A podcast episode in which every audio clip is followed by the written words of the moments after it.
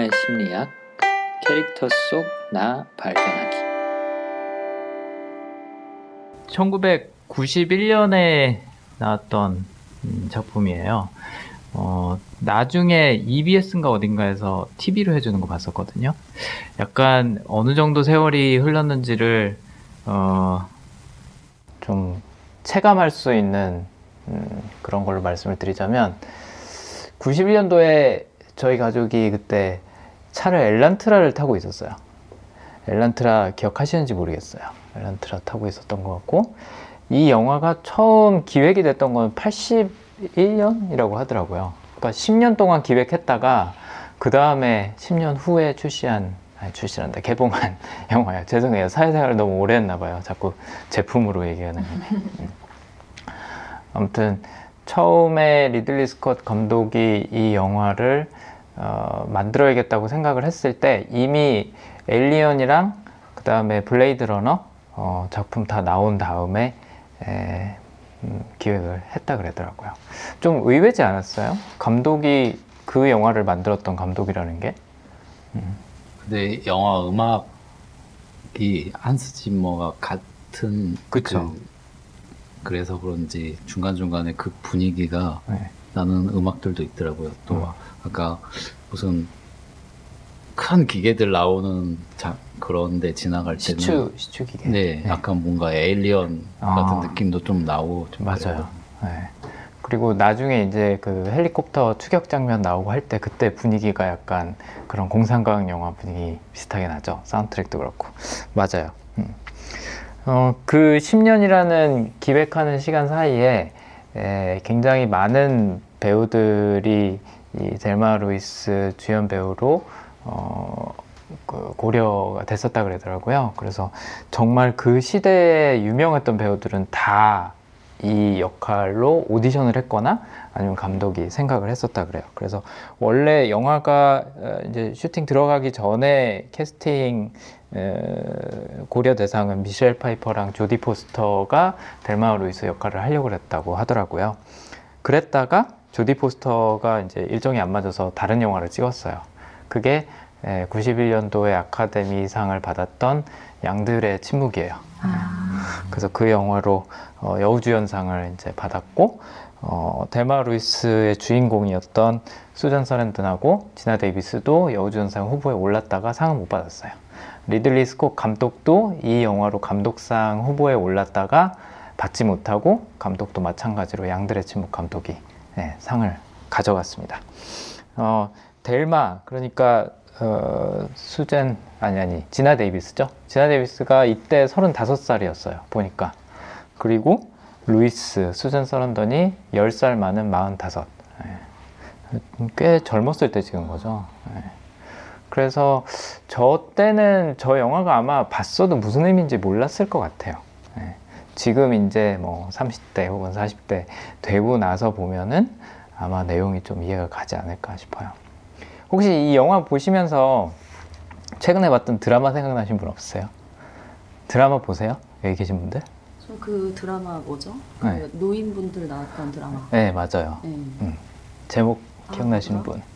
어, 아, 좀 오래됐어요. 음. 아, 뭐지 고현정 나왔던 거. 맞아요. 네. 윤여정 씨 나온 거. 여기서 맞아요. 다뤘던 음. 아, 맞아요. 네. 디어 마이 프렌드라고 우리나라 어떻게 보면 원로 배우들 다 나왔었어요. 다 나왔었는데 거기서 나문희가 좋아하는 영화가 이 델마 루이스 영화예요. 그래서 맨날 반복해서 저 마지막 엔딩 장면 틀어보는 게 나문이 약간 취미고 또 극 중에서도 신구가 되게 구박해요. 되게 구박하고 어떨 때는 좀 폭력적으로 어, 대하기도 하는데 그때마다 이제 여행 가는 꿈을 꾸면서 어, 그 현실을 이겨내죠. 영화 속의 지나 데이비스랑 약간 좀 그런 비슷한 음, 위치와 어, 감성을 갖고 있는 이제 할머니로 나옵니다. 음. 어쨌든 로드 무비 하면은 어, 항상 그 끝은 어, 심리학 용어로 얘기하면은 자기 실현인 것 같아요. 네. 영화에서 저는 개인적으로 되게 재밌다고 생각했던 부분이 옛날 같으면 아마 이런 생각 못 했을 거예요. 근데 요즘 들어서 드는 생각이 아, 델마 루이스가 두 사람이긴 하지만 사실은 어, 한 사람의 내면 안에서 오갈 수 있는 그런 갈등에 대해서 얘기할 수도 있겠구나. 좀 심각하게 해석을 하자면. 어, 그런 생각이 들더라고요. 어, 일단 델마하고 루이스는 성격이 되게 다르죠. 네, 되게 다른데 우리도 보면은 우리 안에 모순적인 그런 측면들을 많이 갖고 있어요. 약간 충동적인 면도 있고 감성적인 면도 있고 이성적인 면도 있고 또 계획적이고 어, 신중하고 그런 모습들 두 가지를 다 갖고 있는데 어떤 상황에 부딪혔을 때 어느 모습이 나오느냐는 이제 우리의 의지죠. 어. 이 영화에서도 약간 그런 내면의 갈등 얘기하고 있지 않을까 그런 생각이 들었는데 여러분은 어느 쪽에 더 가까우신가요? 네, 델마 루이스 이게 아까 얘기한 것처럼 어, 꼭 한 사람 혹은 뭐 두 사람 이렇게 나눌 필요는 없지만 어떤 한 측면을 얘기를 하는 거겠죠? 어느 측면이 더 강하세요? 델마 쪽이세요? 아니면 루이스 쪽이세요? 이미 생각해 두신 게 있나 봐요, 경미님은. 아, 그러니까 제가 대학교 다닐 땐 약간 좀 델마 같이 좀 음. 친구들한테 좀 민폐 끼치는. 그러니까 본의 아니게 해서 네. 친구들이 저렇게 수잔소리한테처럼 챙겨주고 그랬는데 음, 이제 지금은 그래도 좀 그 조금은 그때보다는 좀 더 독립적인 여자가 된 것 같은 음, 생각이 들어요. 그래서 좀 보면서 아, 좀 되게 델마 보고 되게 답답하고 좀 짜증난다 생각 많이 들었어요. 수잔 그 여자분이 많이 참아주고 정말 아끼니까 저 상황까지 그냥 봐줬지 안 그랬으면 되게 절교하고 떠날 수도 있잖아요 중간에. 그쵸. 예. 맞아요. 뭐, 이제 뭐 성향마다 조금씩 다르겠지만 델마 보면서 답답하다고 느끼신 분들 많을 거예요. 특히 초반에. 예, 그러다가 영화 후반에 가서는 좀 멋있어지죠. 어. 어떠세요? 저도 좀 마찬가지인 것 같아요. 나 어. 좀 어렸을 때는 델마 같은 경향이 많았고 네. 지금은 좀 루이스 같은 음, 음. 성격으로 많이 비춰지는 것 같은데 음, 또 이런 낯선 상황에서는 약간 또 다른 모습을 음. 저도 지금 보이고 있고 음, 그쵸. 어, 보통 사람들이, 어, 자신 안에 그런 모순적인 면이 있을 때 좀 답답해요. 스스로도 그거를. 아, 왜 나는 이도 아니고 저도 아닐까? 아니면 이랬다 저랬다 할까라는 걸 답답해 하는데 사실은 누구나 다 그런 음, 측면들을 다 갖고 있는 거거든요. 그래서 아, 사실은 이런 질문 하면 안 되기는 해요. 델마입니까? 루이스입니까? 이런 질문 하기보다는 어, 언제 조금 더 델마 같았나요? 아니면 언제 루이스 같았나요? 이 질문이 사실은 더 맞긴 해요. 대표님은 어떠신가요? 저는 이제 그 두 사람이 다른 것도 있는데 동감이 되게 많이 공감이 많이 갔던 게 그 저는 작은 일에는 소심하고 큰 일에는 되게 대범한 편이거든요. 그래서 음, 한 사람을 이렇게 소심하다 대범하다 할때 좀 애매한 경우가 있잖아요. 근데 영화 속에서 이제 델마가 이제 초반에 이렇게 소심하게 하다가 아주 절망적인 상황에서는 오히려 되게 쿨하게 대범해지잖아요. 그래서 그한 사람 안에 가지고 있는 그 다양한 면도 되게 공감이 되더라고요. 아, 맞아요. 아, 저는 개인적으로는 어, 델마가 좀 델마 쪽을 더 좋아하는데 개인적으로 저는 약간 놀 때라든지 항상 여행 가서 그런 일탈할 때 평소에는 이제 평일에 일할 때는 이제 델마 같지 않다가 이제 여행 갔을 때 델마 같아지는데 그런데 약간 희열을 느끼는 재미를 느끼고 음, 그런 것 같아서 저 델마 보면서 되게 좀 되게 재밌었어요. 아. 답답하기보다는 아, 그쵸. 자유로운 모습. 맞아요. 예, 이게 아마 성향 차일 것 같아요. 제가 예, 한 대여섯 번 뵌 것 같아요. 여기 오면. 뵐 때마다 항상 이렇게 기분 좋게 웃고 계세요. 어, 뭐 그거 하나만으로 성향을 파악할 수 있는 건 아니지만 어, 실제로도 델마 성향하고 조금 더 가깝지 않을까라는 생각을 했거든요. 예. 근데 뭐 아까 말씀하신 분들도 델마랑 비슷한 성향 갖고 있다고 했지만 그거를 본인 스스로 긍정적으로 생각하고 있었느냐 아니면 그거를 어, 좀 뭐 본인한테 걸림돌이라고 생각하냐에 따라서 어, 델마의 모습이 좋아 보일 수도 있고 아니면 좀 답답해 보일 수도 있고 한 것 같아요. 어, 마지막 장면에서 루이스가 델마한테 그런 얘기 하잖아요. 어, 너 원래 미쳐 있었던 거다. 어, 내가 좀 미쳤나 봐. 라고 델마가 얘기하니까 루이스가 어, 원래 그랬어. 라고 얘기하잖아요. 우리가 갖고 있는 성향들도 대부분의 경우 원래부터 갖고 있었는데 그게 나타날 기회가 많지 않은 거죠. 아까 말씀하셨던 것처럼 여행에 가면은 그 여행을 가면 그때 이제 나의 원래 모습들이 좀 드러나다가 또 이제 회사 생활하거나 아니면 뭐 친구들과 있을 때는 조금 그게 예, 숨겨져 있거나 뭐 그 차이인 것 같아요. 음.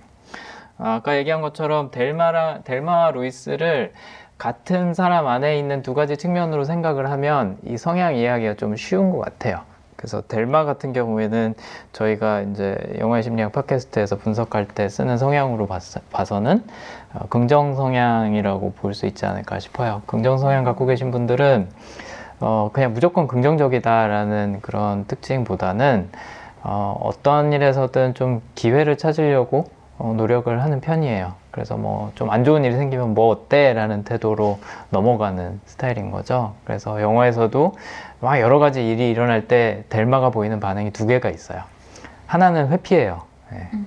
문제가 생기면은 어, 이제 루이스 설명으로는 약간 미친 사람처럼 음, 나 몰라라 하는 그런 모습을 보이죠.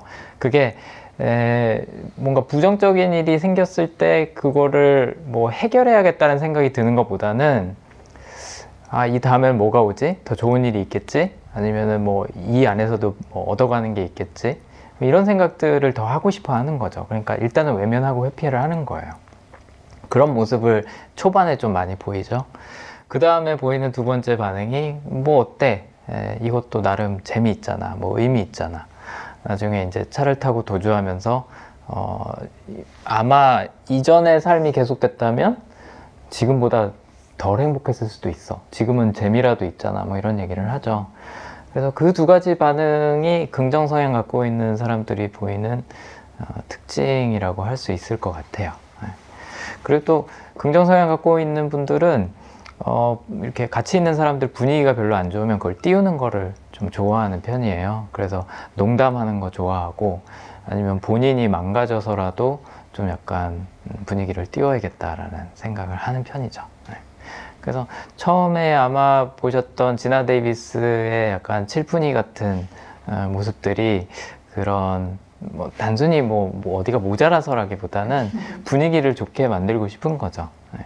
그래서 뭐 바에서 만나는 그런 낯선 사람하고도 어, 재밌는 대화를 하고 싶고 또 길 가다가 만난 브래드 피트 JD 캐릭터랑도 어, 뭐 사람 괜찮아 보이니까 잘 지내보자 약간 그렇게 쉽게 쉽게 생각하는 거죠 항상 어, 어떤 상황에서든지 좋은 면을 찾으려고 또 사람 안에서도 좋은 면을 보려고 노력을 하는 그런 편이에요 네.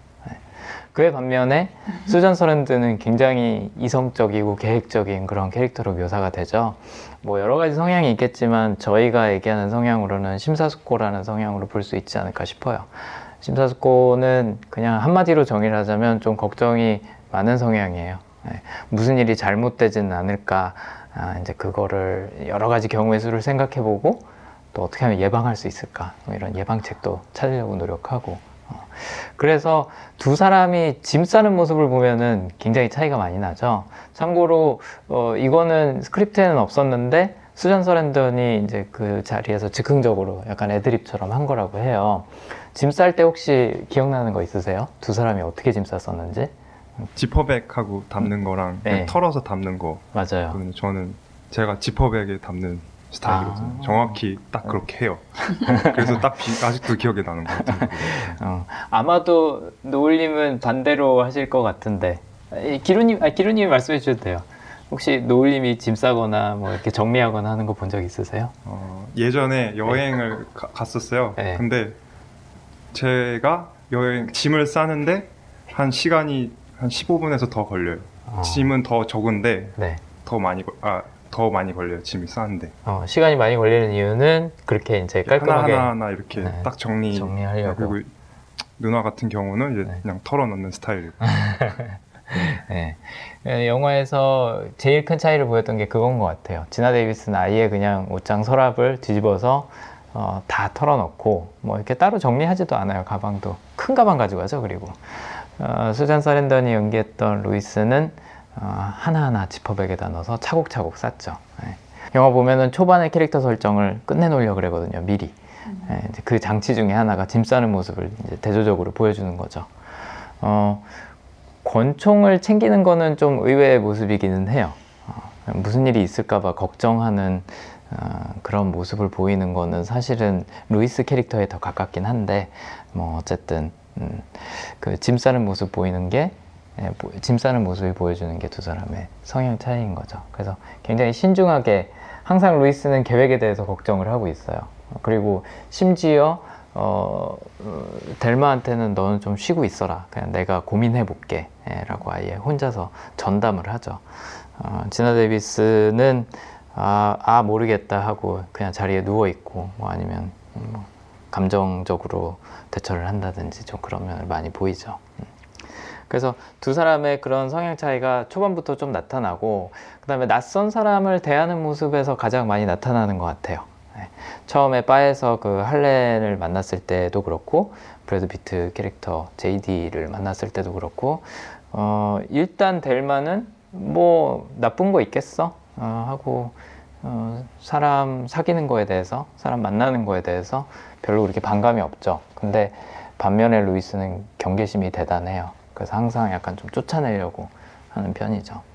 심지어 델마는 그 돈뭉치를 서랍 위에다 올려놓고 안 가져갔을 거라고 믿잖아요. 어, 긍정 성향이 약간 대책 없다라는 얘기를 하려는 건 아니지만 설마 나쁜 일이 일어나겠어라는 생각을 해요. 어, 그러니까 긍정 성향 갖고 계신 분들은 설마 안 되겠어라는 생각을 하고 심사숙고 갖고 있는 분들은 설마 되겠어 라는 생각을 한 다음에 접근을 하고 예방책을 마련하고 하는 편이죠. 그럼 그 긍정이랑 심사숙고가 같이 같이 있는 사람은 어떻게 되는 거예요? 그러니까 보통 우리가 성향 얘기할 때 뭐 그 뭐 MBTI도 그렇고 저희가 얘기하는 강점도 그렇고 다양한 성향을 다 조금씩 갖고 있다고 얘기를 해요. 근데 어느 쪽으로 상대적으로 조금 더 치우쳐 있냐가 차이인 거죠. 그래서 MBTI 같은 경우에는 이제 그 양쪽에서 어느 쪽으로 더 기울어 있냐를 보고 이 34가지 성향의 강점으로 봤을 때는 내가 갖고 있는 우선순위가 어떻게 되느냐를 보거든요. 예, 강, 뭐 긍정 성향도 갖고 있고 심사숙고도 갖고 있는 건 우리 누구나 다 갖고 있지만 우선순위가 뭐냐에 따라 좀 다른 거예요. 영화에서도 보면 델마가 조금씩 변해가는 과정을 보면요. 델마 안에도 분명히 루이스 같은 측면이 있는 거죠. 예, 근데 그게 에, 발현이 될 상황이 안 됐던 건데, 그러니까 남편이랑 같이 있을 때는 그게 안 됐다가 아, 밖에 나와서 조금씩 조금씩 자기 모습을 드러내면서 그 두 가지 면이 다 나오는 거죠. 예. 델마가 운전대를 잡는 순간을 기억하세요? 언제 이후에 운전대를 잡았는지 기억하세요? 원래는 루이스만 운전을 해요. 네, 맞아요. 멘붕 와서 수잔이 그렇죠. 멘붕 와서 이렇게 했을 때 이렇게 네. 담배 꽁초 치우죠. 일어나 막 그러면서 갑자기 사람이 좀 바뀌잖아요. 그러니까 위기가 오기 전까지는 루이스의 그런 계획력이 굉장히 도움이 많이 돼요. 어, 그러다가 위기가 발생했을 때는 델마의 그런 긍정 성향이 또 힘을 발휘를 하는 거죠. 그래서 그 상황에서 어, 도대체 이 순간부터는 어떤 계획을 세워 나가야 될지 에, 감이 안 잡히는 루이스 대신에 아, 어떻게든 되겠지라고 생각하고 있는 델마가 도움이 더 많이 되는 거예요. 어.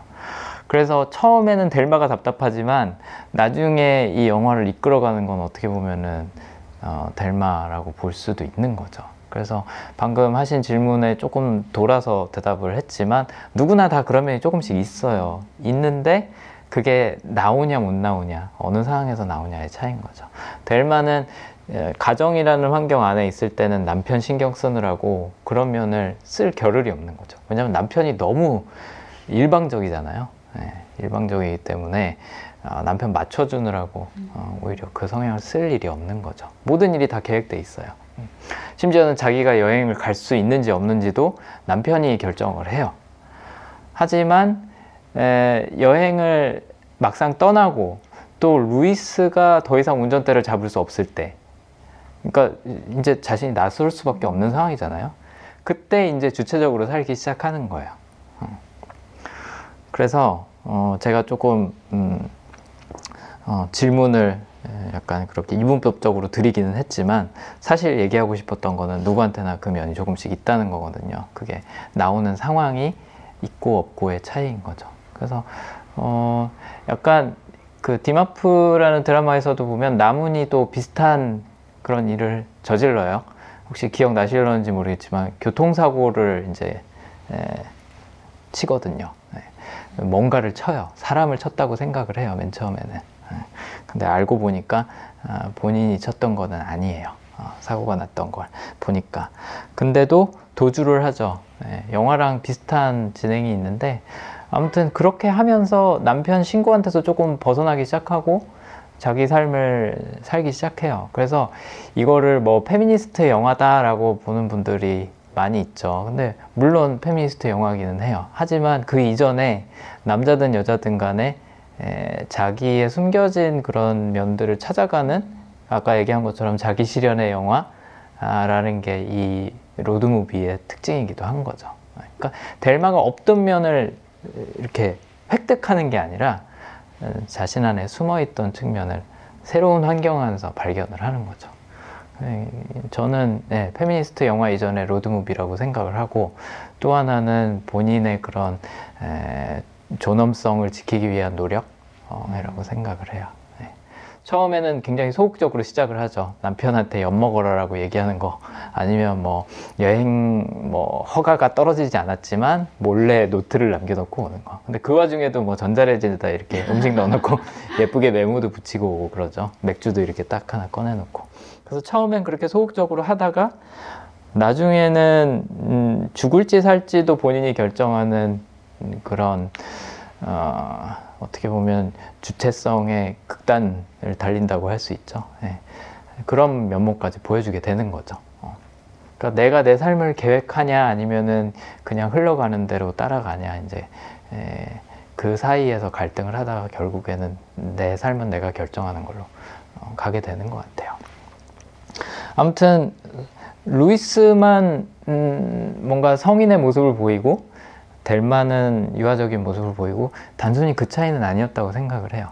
델마만 성장한 건 아닌 거죠. 예, 루이스도 여기서 성장을 했다고 생각을 해요.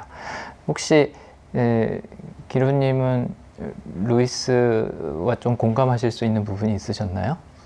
저는 많이 없었어요. 많이 없었어요. 아, 어, 루이스하고 저는 조금 공감할 수 있는 면이 있어요. 저는 음, 델마보다는 루이스에 조금 더 가깝다고 볼 수 있거든요. 어, 계획하는 거 되게 좋아해요, 저도. 물론 이제 다른 성향 때문에 그렇긴 하지만 저는 걱정이 많다기보다는 미리미리 계획하는 걸 좋아하는데 어, 루이스가 멘붕이 오는 순간이 돈이 없어졌을 때요. 그렇죠. 계획대로 이제 점점 안 되죠. 맨 처음에 멕시코로 계획했던 거에서 뭐 이제는 그랜드 캐년까지 가버렸어요. 어, 참고로 그랜드 캐년이 어디 있는지 아시는 분이라면 지도상에서 어디 있는지 아시는 분이라면 서쪽으로 가는 거예요 지금. 음, 남쪽으로 내려가야 되는데 멕시코 가려 그러면. 그래서 처음에 의도했던 거는 완전히 다른 계획으로 점점 점점 더 벗어나게 되는 거죠. 그때 멘붕이 오는 게 루이스인 거예요. 근데 점점 계획에서 벗어날수록 이제 어떻게 보면 강점을 발휘를 하는 게 그게 델마인 거죠. 음, 어떤 상황에서든 음, 거기서 기회를 찾고 거기서 의미를 찾고 하는 부분이 아, 루이스보다는 델마가 더 컸는데 왜 제가 어, 제가 루이스랑 조금 더 공감을 한다라는 얘기를 꺼내냐면 어, 우리 안에 여러 가지 성, 성향들이 있기는 하지만 결국에는 같이 살아가는 거잖아요. 그러니까 델마도 루이스 없이는 아마 자기 실현을 못했을 거예요. 근데 루이스도 델마 없이는 자기 실현을 하기 힘들었을 거예요. 마지막에 절벽으로 뛰어내리자라고 하는 거는 델마잖아요. 그러니까 그동안 어, 루이스가 어, 회피해 왔던 자신의 그런 트라우마를 정면으로 마주하고 거기에 대해서 뭔가 결정을 하게 만들어주는 건 델마인 거죠. 그런 과거와 트라우마가 있었음에도 불구하고 현재와 미래의 삶은 의미가 있다라고 옆에서 계속 얘기해 주는 게 델마잖아요. 누구나 다 그런 파트너가 필요하지 않나라는 생각이 들어요.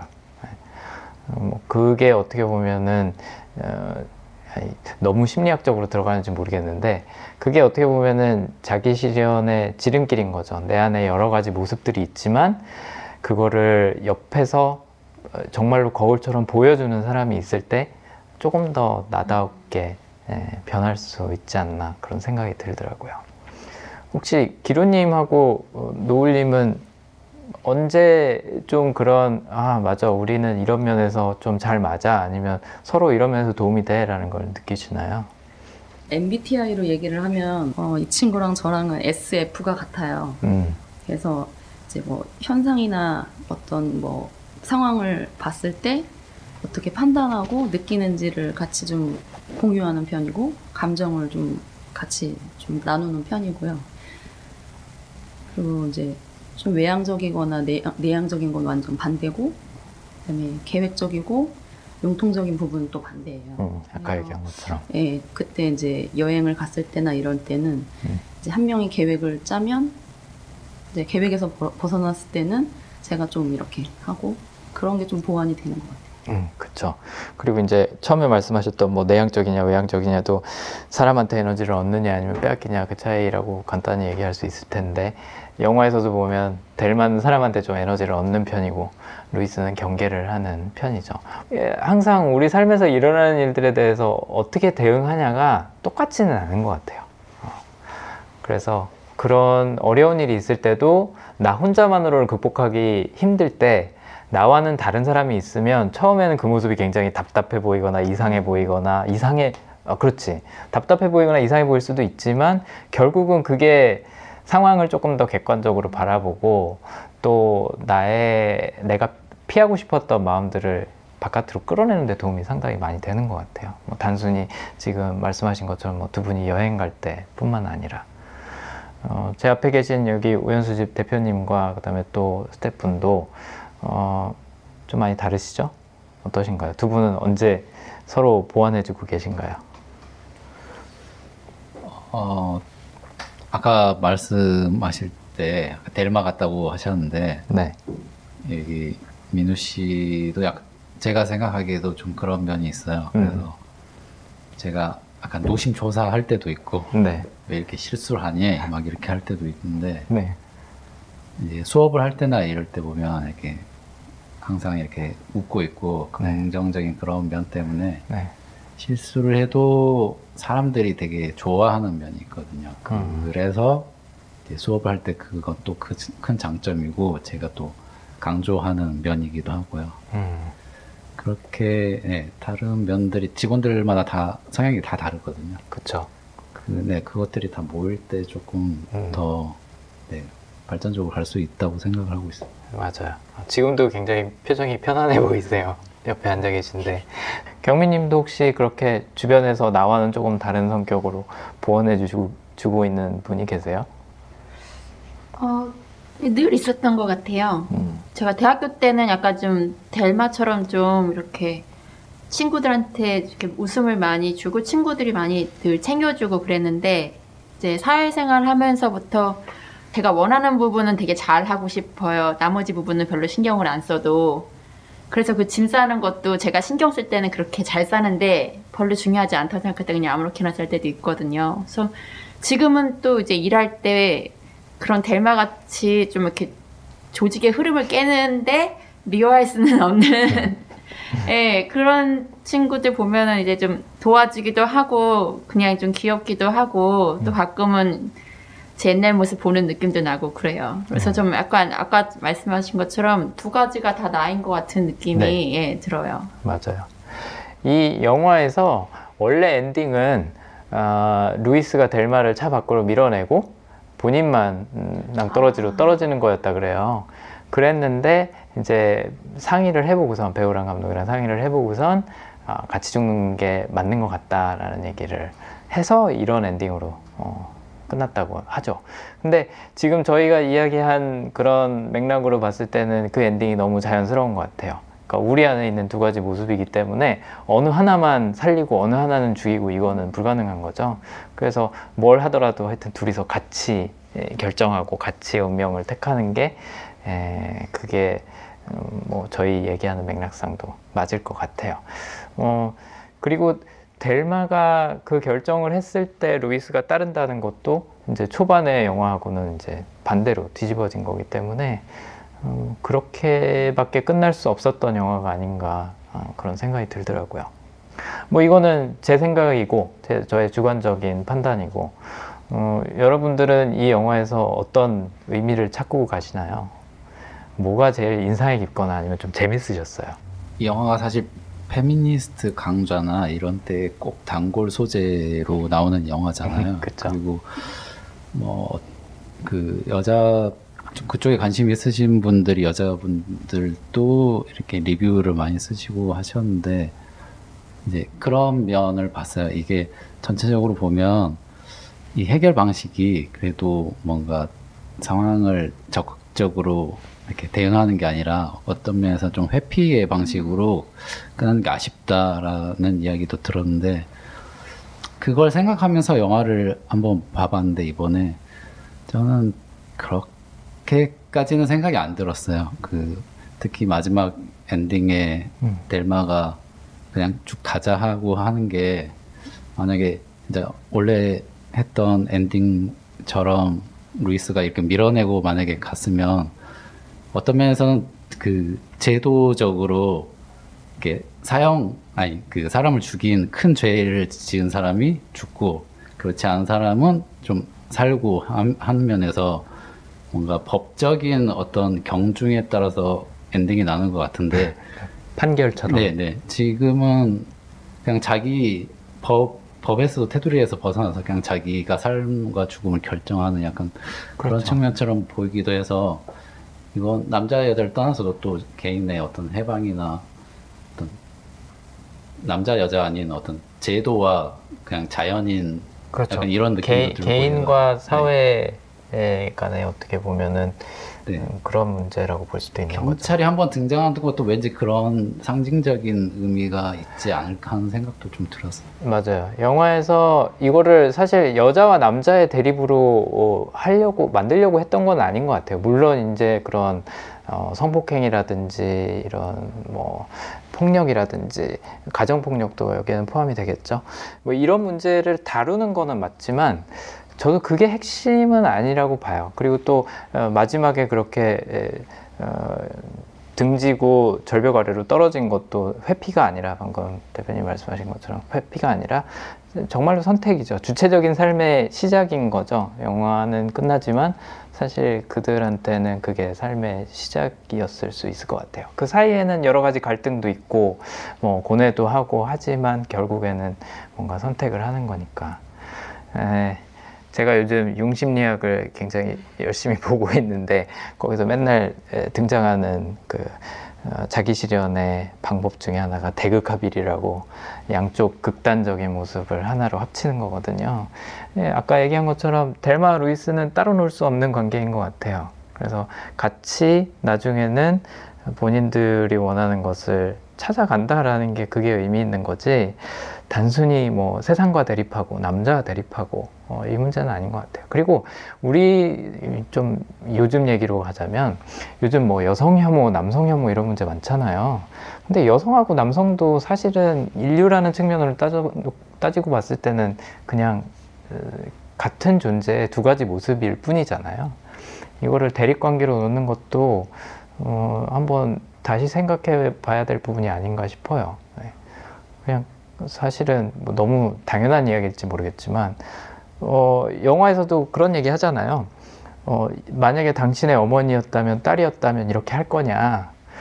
반대의 경우도 성립하는 거죠. 우리 모두가 어떻게 보면은 가족이라고 생각을 했을 때, 인류 공동체 안에서 가족이라고 생각했을 때, 남자여서 어떻고 여자여서 어떻고 보다는 같은 인간이기 때문에 서로 존중해주고 존엄성을 지켜줘야 되는 게 아닌가 그런 생각이 들었어요.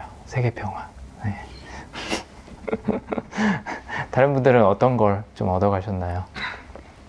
저는 그 마지막에 달리면서 두 주인공이 깨어 있는 느낌이다라고 얘기한 음, 영어로는 어웨이크였는지 네, 그 맞아요. 부분이 되게 인상 깊었고 그 부분이 저한테 인상 깊은 이유는 제가 최근에 독립을 했어요.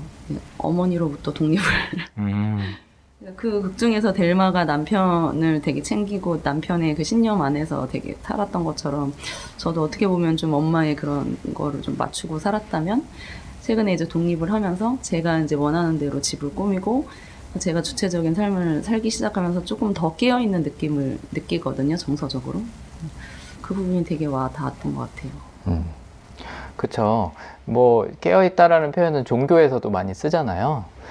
어, 그 그게 정말 자신을 어, 정면으로 바라보고 있을 때, 예, 뭐좀 쉽게 얘기하자면 내가 뭘 원하는지를 스스로 알고 또 그거를 실행으로 옮기고 할 때 깨어있다는 느낌도 들고 그게 정말로 자유롭다라는 느낌이 드는 거잖아요. 자유롭게 사는 순간이 한순간이라도 있으면 저는 성공한 인생 아닌가 싶거든요. 많은 사람들이 속박돼 있죠. 뭐 여러 가지에 속박돼 있지만 그게 꼭 사람, 남편이라는 존재, 뭐 어머니라는 존재 이런 인격으로 어, 설명할 수 있는 부분이 아니라고 할지라도 뭐 사회 관념이 될 수도 있고 아니면 스스로한테 에, 씌운 그런 뭐 트라우마나 아니면 뭐 여러 가지 뭐 도덕적인 그런 기준이 될 수도 있고 어, 델마가 처음에 담배 이렇게 필 때 루이스가 너 웬일이냐라고 물어보잖아요. 그러니까 그런 사소한 것조차도 어떻게 보면 스스로 어, 나는 조신한 여자니까 담배 피우면 안 되고 뭐 1박 이상 뭐 집을 비우거나 이렇게 뭐 여행을 가거나 하면 안 되고 이런 것들을 스스로한테 씌워놓은 거니까 그런 거에서 자유로울 수 있다면 음, 그건 꽤 괜찮은 인생 같아요. 영화에서도 절벽으로 어, 달리자라고 할 때 우리 잡히지는 말자라고 하잖아요. 루이스는 원래 이렇게 총 준비하면서 싸울 준비를 해요. 경찰하고. 근데 싸우는 게 아니라 우리는 우리 길을 택하자라고 하는 거니까 저는 그거는 네, 아까 대표님이 말씀하신 것처럼 회피보다는 훨씬 더 멋진 선택이 아니었나. 어. 저항하는 것보다도 훨씬 더 멋진 선택. 그냥 단순히 에, 대립, 회피 이 두 가지 선택만 있는 게 아니라 어, 정말로 내가 원하는 걸 찾아가는 그 사이에 있더라도 어, 그런 선택도 괜찮았던 것 같아요. 경민님은 어떠세요?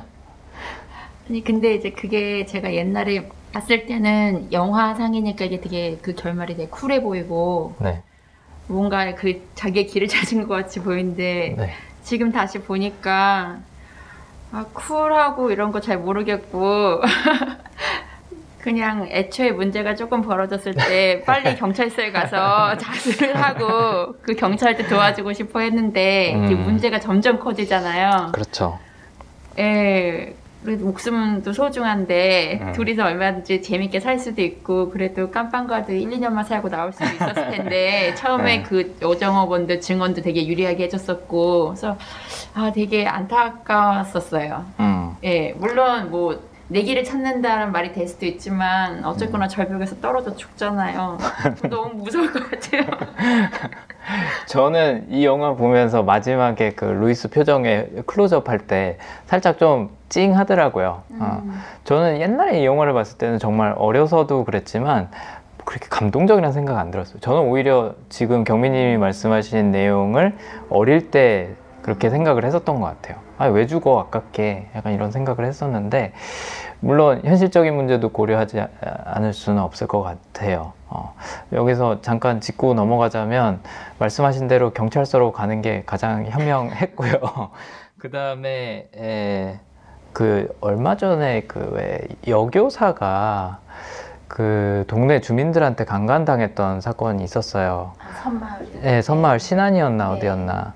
근데 그 교사가 되게 현명했던 게 뭐냐면 바로 경찰서로 갔어요. 네. 씻지 않고. 네. 그래서 어, 이건 되게 심각한 얘기긴 하지만 어, 그런 경우에는 바로 경찰서로 가고 증거물을 남겨둬야 되는 거죠. 그러니까 이 경우에도 만약에 뭐 예를 들어서 속옷을 들고 갔다 경찰서로 그러면은 어, 델마도 입증할 수 있었을 수도 몰라요. 근데 에, 도주하는 바람에 에, 그런 가능성이 점점 더 희박해졌죠. 아무튼 아 그리고 또 그게 있더라고요. 한국에서는 아, 살인은 정당방위로 어, 인정받기가 되게 힘들대요. 네, 우리나라에서 정당방위로 인정받기 위해서는 상대방이 나를 폭행한 것 만큼만 다시 네. 폭행할 수 있다 그러더라고요. 그 이상 하면 정당 방위로 인정받기 어렵대요. 아니면 뭐 흉기를 쓴다든지 뭐 이러면 힘들다 그러더라고요. 그래서 이거 어쩌라는 건지 솔직히 모르겠어요. 네, 그렇긴 상대방이 한데. 때린 만큼만 내가 때려야지 되는 거죠. 네, 그렇죠. 네. 근데 지금 같은 상황에서 그쵸. 이걸 어떻게 해요? 뭐 내가 강간당할 뻔했다고 뭐 다시 강간하는 걸로 이해는 이 눈에는 눈처럼 돌려줄 수 있는 것도 아니고 참 애매한 것 같아요. 네. 그런 부분은 좀 음, 개선이 돼야 될 부분 같은데 아무튼 네, 경찰서와 병원으로 바로 가는 게 가장 현명한 방법이라고 합니다.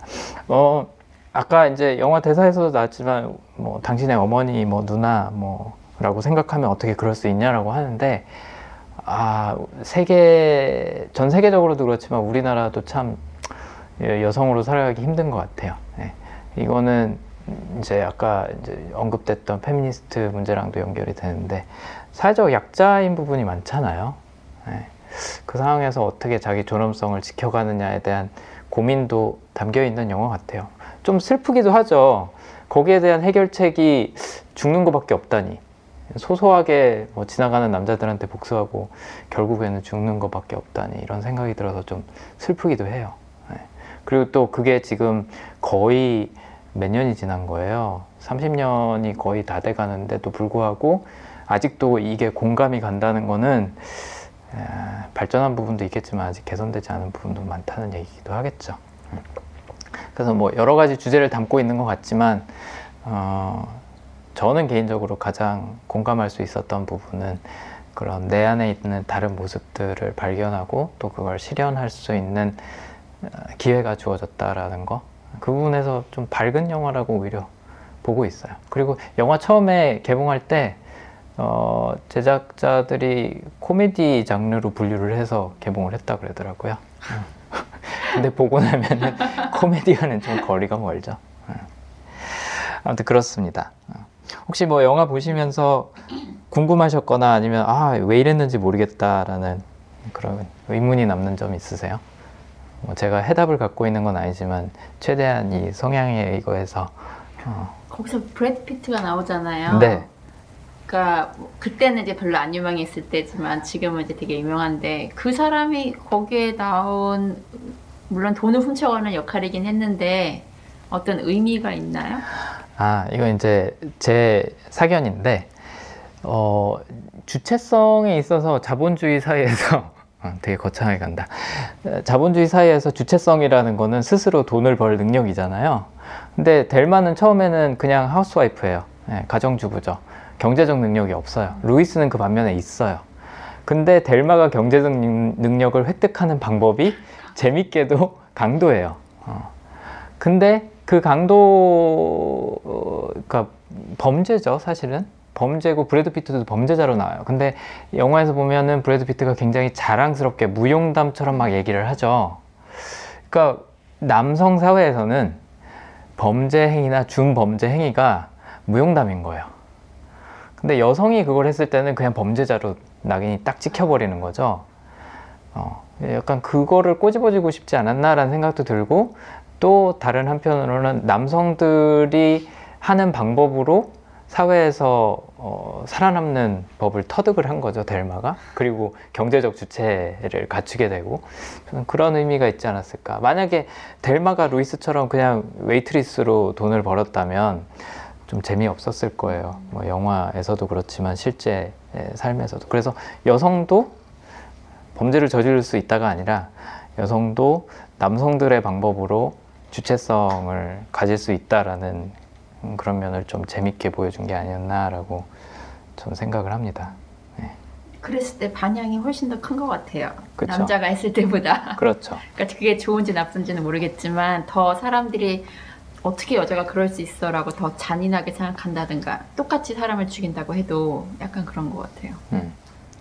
그래서 여성이 했다 그래서 범죄가 아닌 건 아니지만 네. 남성들이 그걸 했을 때는 아무렇지도 않게 여긴다든지 아니면 영화에서 나온 것처럼 그거를 굉장히 자랑스럽게 무용담처럼 얘기를 한다든지 라는 거는 분명히 잘못된 거죠. 네. 그런 점을 좀 풍자하고 싶지 않았나라는 생각이 들었어요.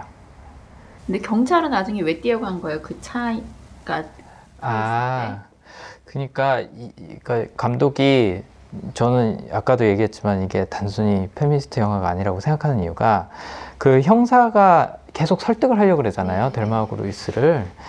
그러니까 이게 단순히 남성과 여성의 대립이라기보다는 그 중간에 다리 역할을 할 수 있는 사람들이 분명히 존재하는데 에, 그런 어떻게 보면 좀 희망적인 면을 보여주고 싶지 않았나 마지막까지도 어떻게 보면은 같이 잘 살아보자라고 얘기하고 싶었던 거 아닌가 좀 그렇게 생각을 했어요. 네. 그 저도 보면서 그 델마하고 루이스의 그 두 사람의 성향 차이도 재밌긴 했지만 등장하는 남자들의 캐릭터를 너무 강하게 해놔서 일반적으로 그 남성들의 성향이라고 하는 면들을 좀 보여주면서 뭐, 뭐 느끼, 느끼하지만 순정파인 사람도 있고 또 네, 그렇죠. 그 JD처럼 네. 뭐 그런 예, 어리면서도 네. 뭔가 그런 사람도 있고 마초 같은 사람도 나오고 그렇죠. 어떤 남성들의 여러 가지 모습을 보여주는데 네. 그 중에 형사는 어떤 중후하지만 그래도 뭔가 이제 좀철 좀 들고 약간 그런 뭐 모습 그래서 약간 완성형. 네, 네. 그래서 남자와 대립을 완전히 시키려고 한 건 아니고 그렇죠. 네. 그래서 남자들도 이런 모습 이런 모습 다 있는데 음. 이제 올바른 모습이 뭔지 약간 보여주는 그런 음. 역할로도 형사가 등장한 것 같아요. 네, 맞아요. 네, 대표님이 잘 말씀해 주신 것 같아요. 그, 어, 느끼한 거는 지미 말씀하시는 거죠? 네, 루이스의 남자친구. 네. 음, 어, 이제 남성이기도 하고요. 그러니까 실제 그게 현실이니까. 또 다른 면으로 어, 보자면은, 다른 관점에서 보자면은 약간 기득권이라고 볼 수 있는 거죠. 내 존엄성을 어, 침해하거나 탄압하는 기득권의 다양한 모습들을 보여주기도 하는 거죠. 네, 그래서 그걸 조금씩 다시 되찾아오는 게 델마 루이스가 영화 내에서 하는 게 아닌가 어, 그런 생각이 들어요. 저는 보면서 되게 좀 많이 공감이 느껴진 게저 미국 대륙을 횡단한 적이 있거든요. 음. 텍사스에서 뭐 아리조나 그런 쪽으로 간 적이 있는데 그때 느낀 것도 느낀 그런 심정을 약간 이해돼요. 약간 현실을 완전히 벗어나서 여기는 약간 어, 천국 같고 약간 자유롭고 그래서 다시 되돌아가기 싫은 약간 그런 게 심지어 그 여자분은 되게 속박되어 있는 더 나보다 저보다 음. 속박되어 있는 상황이었기 때문에 더욱더 약간 여기는 진짜 천국이고 아무, 막 아무렇게나 해도 되고 그렇기 때문에 마지막 선택을 할 때도 더 막 슬픈 표정을 짓지 않고 했었지 않을까? 더 네, 과감해질 수 네, 있지 않았을까? 과감해지지 않았을까? 아. 그걸 저는 이해하기보다 아니, 이해는 되지만 뭐 어떻게 말해야 될지 모르겠지만 네, 공감할. 납득은 안 되지만 이해는 조금 되는, 되는 음. 상황이었어요. 약간 심정적으로. 영화 내에서 그런 대사를 하잖아요. 나는 더 이상 돌아갈 수 없는 강을 건너버린 것 같다. 근데 그 강이라는 게 결국에는 자기 자신의 진정한 모습, 참 모습이지 않을까 싶어요. 정말로 내 욕구가 뭔지를 한번 알고 또 그거를 실현해 보고 난 후에는 어, 그걸 잊어버리고 다시 옛날로 돌아가기는 어려운 거죠. 근데 뭐 텍사스도 그렇고 뭐 네바다도 그렇고 뭐 사막도 그렇고 그랜드 캐년도 그렇고 어 그런 환경의 변화가 가져다 주는 음, 그런 자아 성찰의 기회 거창하게 얘기를 하자면 그런 것도 정말 무시할 수 없는 것 같아요. 우리가 여행을 좋아하는 이유도 단순히 예쁜 걸 보기 위해서라기보다는 조금 내 에, 생각의 틀을 깨주고 또 속박돼 있던 내 자신을 풀어주고 하고 싶은 거잖아요. 아까 말씀하신 것처럼 여행 갔을 때 그런 모습이 많이 나오는 거는 환경의 변화에 영향이 큰 것 같아요. 그래서 음, 아까 얘기한 것처럼 로드무비라는 특성도 그렇고 예, 거기에 좀 초점이 맞춰져 있지 않나. 내가 숨겨두던 혹은 억압해뒀던 나의 모습들. 루이스 같은 경우에는 성폭행 당했던 트라우마 때문에 그거에 대해서 언급하는 것 자체를 아예 싫어하잖아요. 텍사스 근처에는 가기도 싫어하잖아요. 그러다가 결국에는 그것도 어, 마주하게 되는 거죠. 그 아까 그 형사가 전화해서 텍사스에서 무슨 일이 있었는지 알아라고 얘기했을 때 그리고 또 델마가 괜찮아 괜찮아라고 옆에서 다독여줬을 때 예, 루이스도 정말로 자유로워지지 않았을까 그런 생각이 들어요. 근데 그걸 이제 물리적으로 표현한 거는 아까 예, 그 말씀하셨던 사막이나 그랜드 캐년 이런 자연 환경이었겠죠. 참고로 리들리 스콧 감독이 폐쇄공포증이 좀 있다 그래요. 그래서 에일리언 같은 영화에서도 보면 계속 그 우주선 내에서 어, 그 배경이 벗어나질 않잖아요. 그런 면도 있어서 뭐 본인도 사막에서 자유로움을 느꼈을지도 모르겠다는 생각이 들었어요. 네, 영화 찍으면서. 어, 꼭 어떤 뭐 사회의식이나 뭐 그런 문제의식을 갖고 이 영화를 보지 않더라도 충분히 재밌게 볼 수 있는 영화라고 생각을 하고요. 또 뭐 연령대는 제가 봤을 때는 30대쯤 됐을 때 보는 게 음. 제일 그래도 와닿지 않을까라는 생각이 들어요. 네, 그래서 뭐 다 추천은 하지만 30대에 접어드신 분들이라면 한 번쯤 보고 생각해 볼 만한 영화. 아까 제가 얼핏 들었는데 90년대 초반에 만들어진 영화라고 어, 생각들지 않게 예, 촌스럽지 않았다고 하셨죠? 예, 그래서 예, 음, 아까 얘기한 것처럼 그런 사회 문제들이 아직 남아 있다는 거는 좀 안타까운 부분이긴 하지만 그래도 영화 자체는 지금도 공감하면서 볼 수 있는 영화라서 예, 좋았던 것 같습니다. 어, 다음에 또 좋은 영화 있으면은 같이 보고 또 이야기 나눌 수 있었으면 좋겠고요. 오늘은 여기서 마무리하겠습니다. 네, 감사합니다.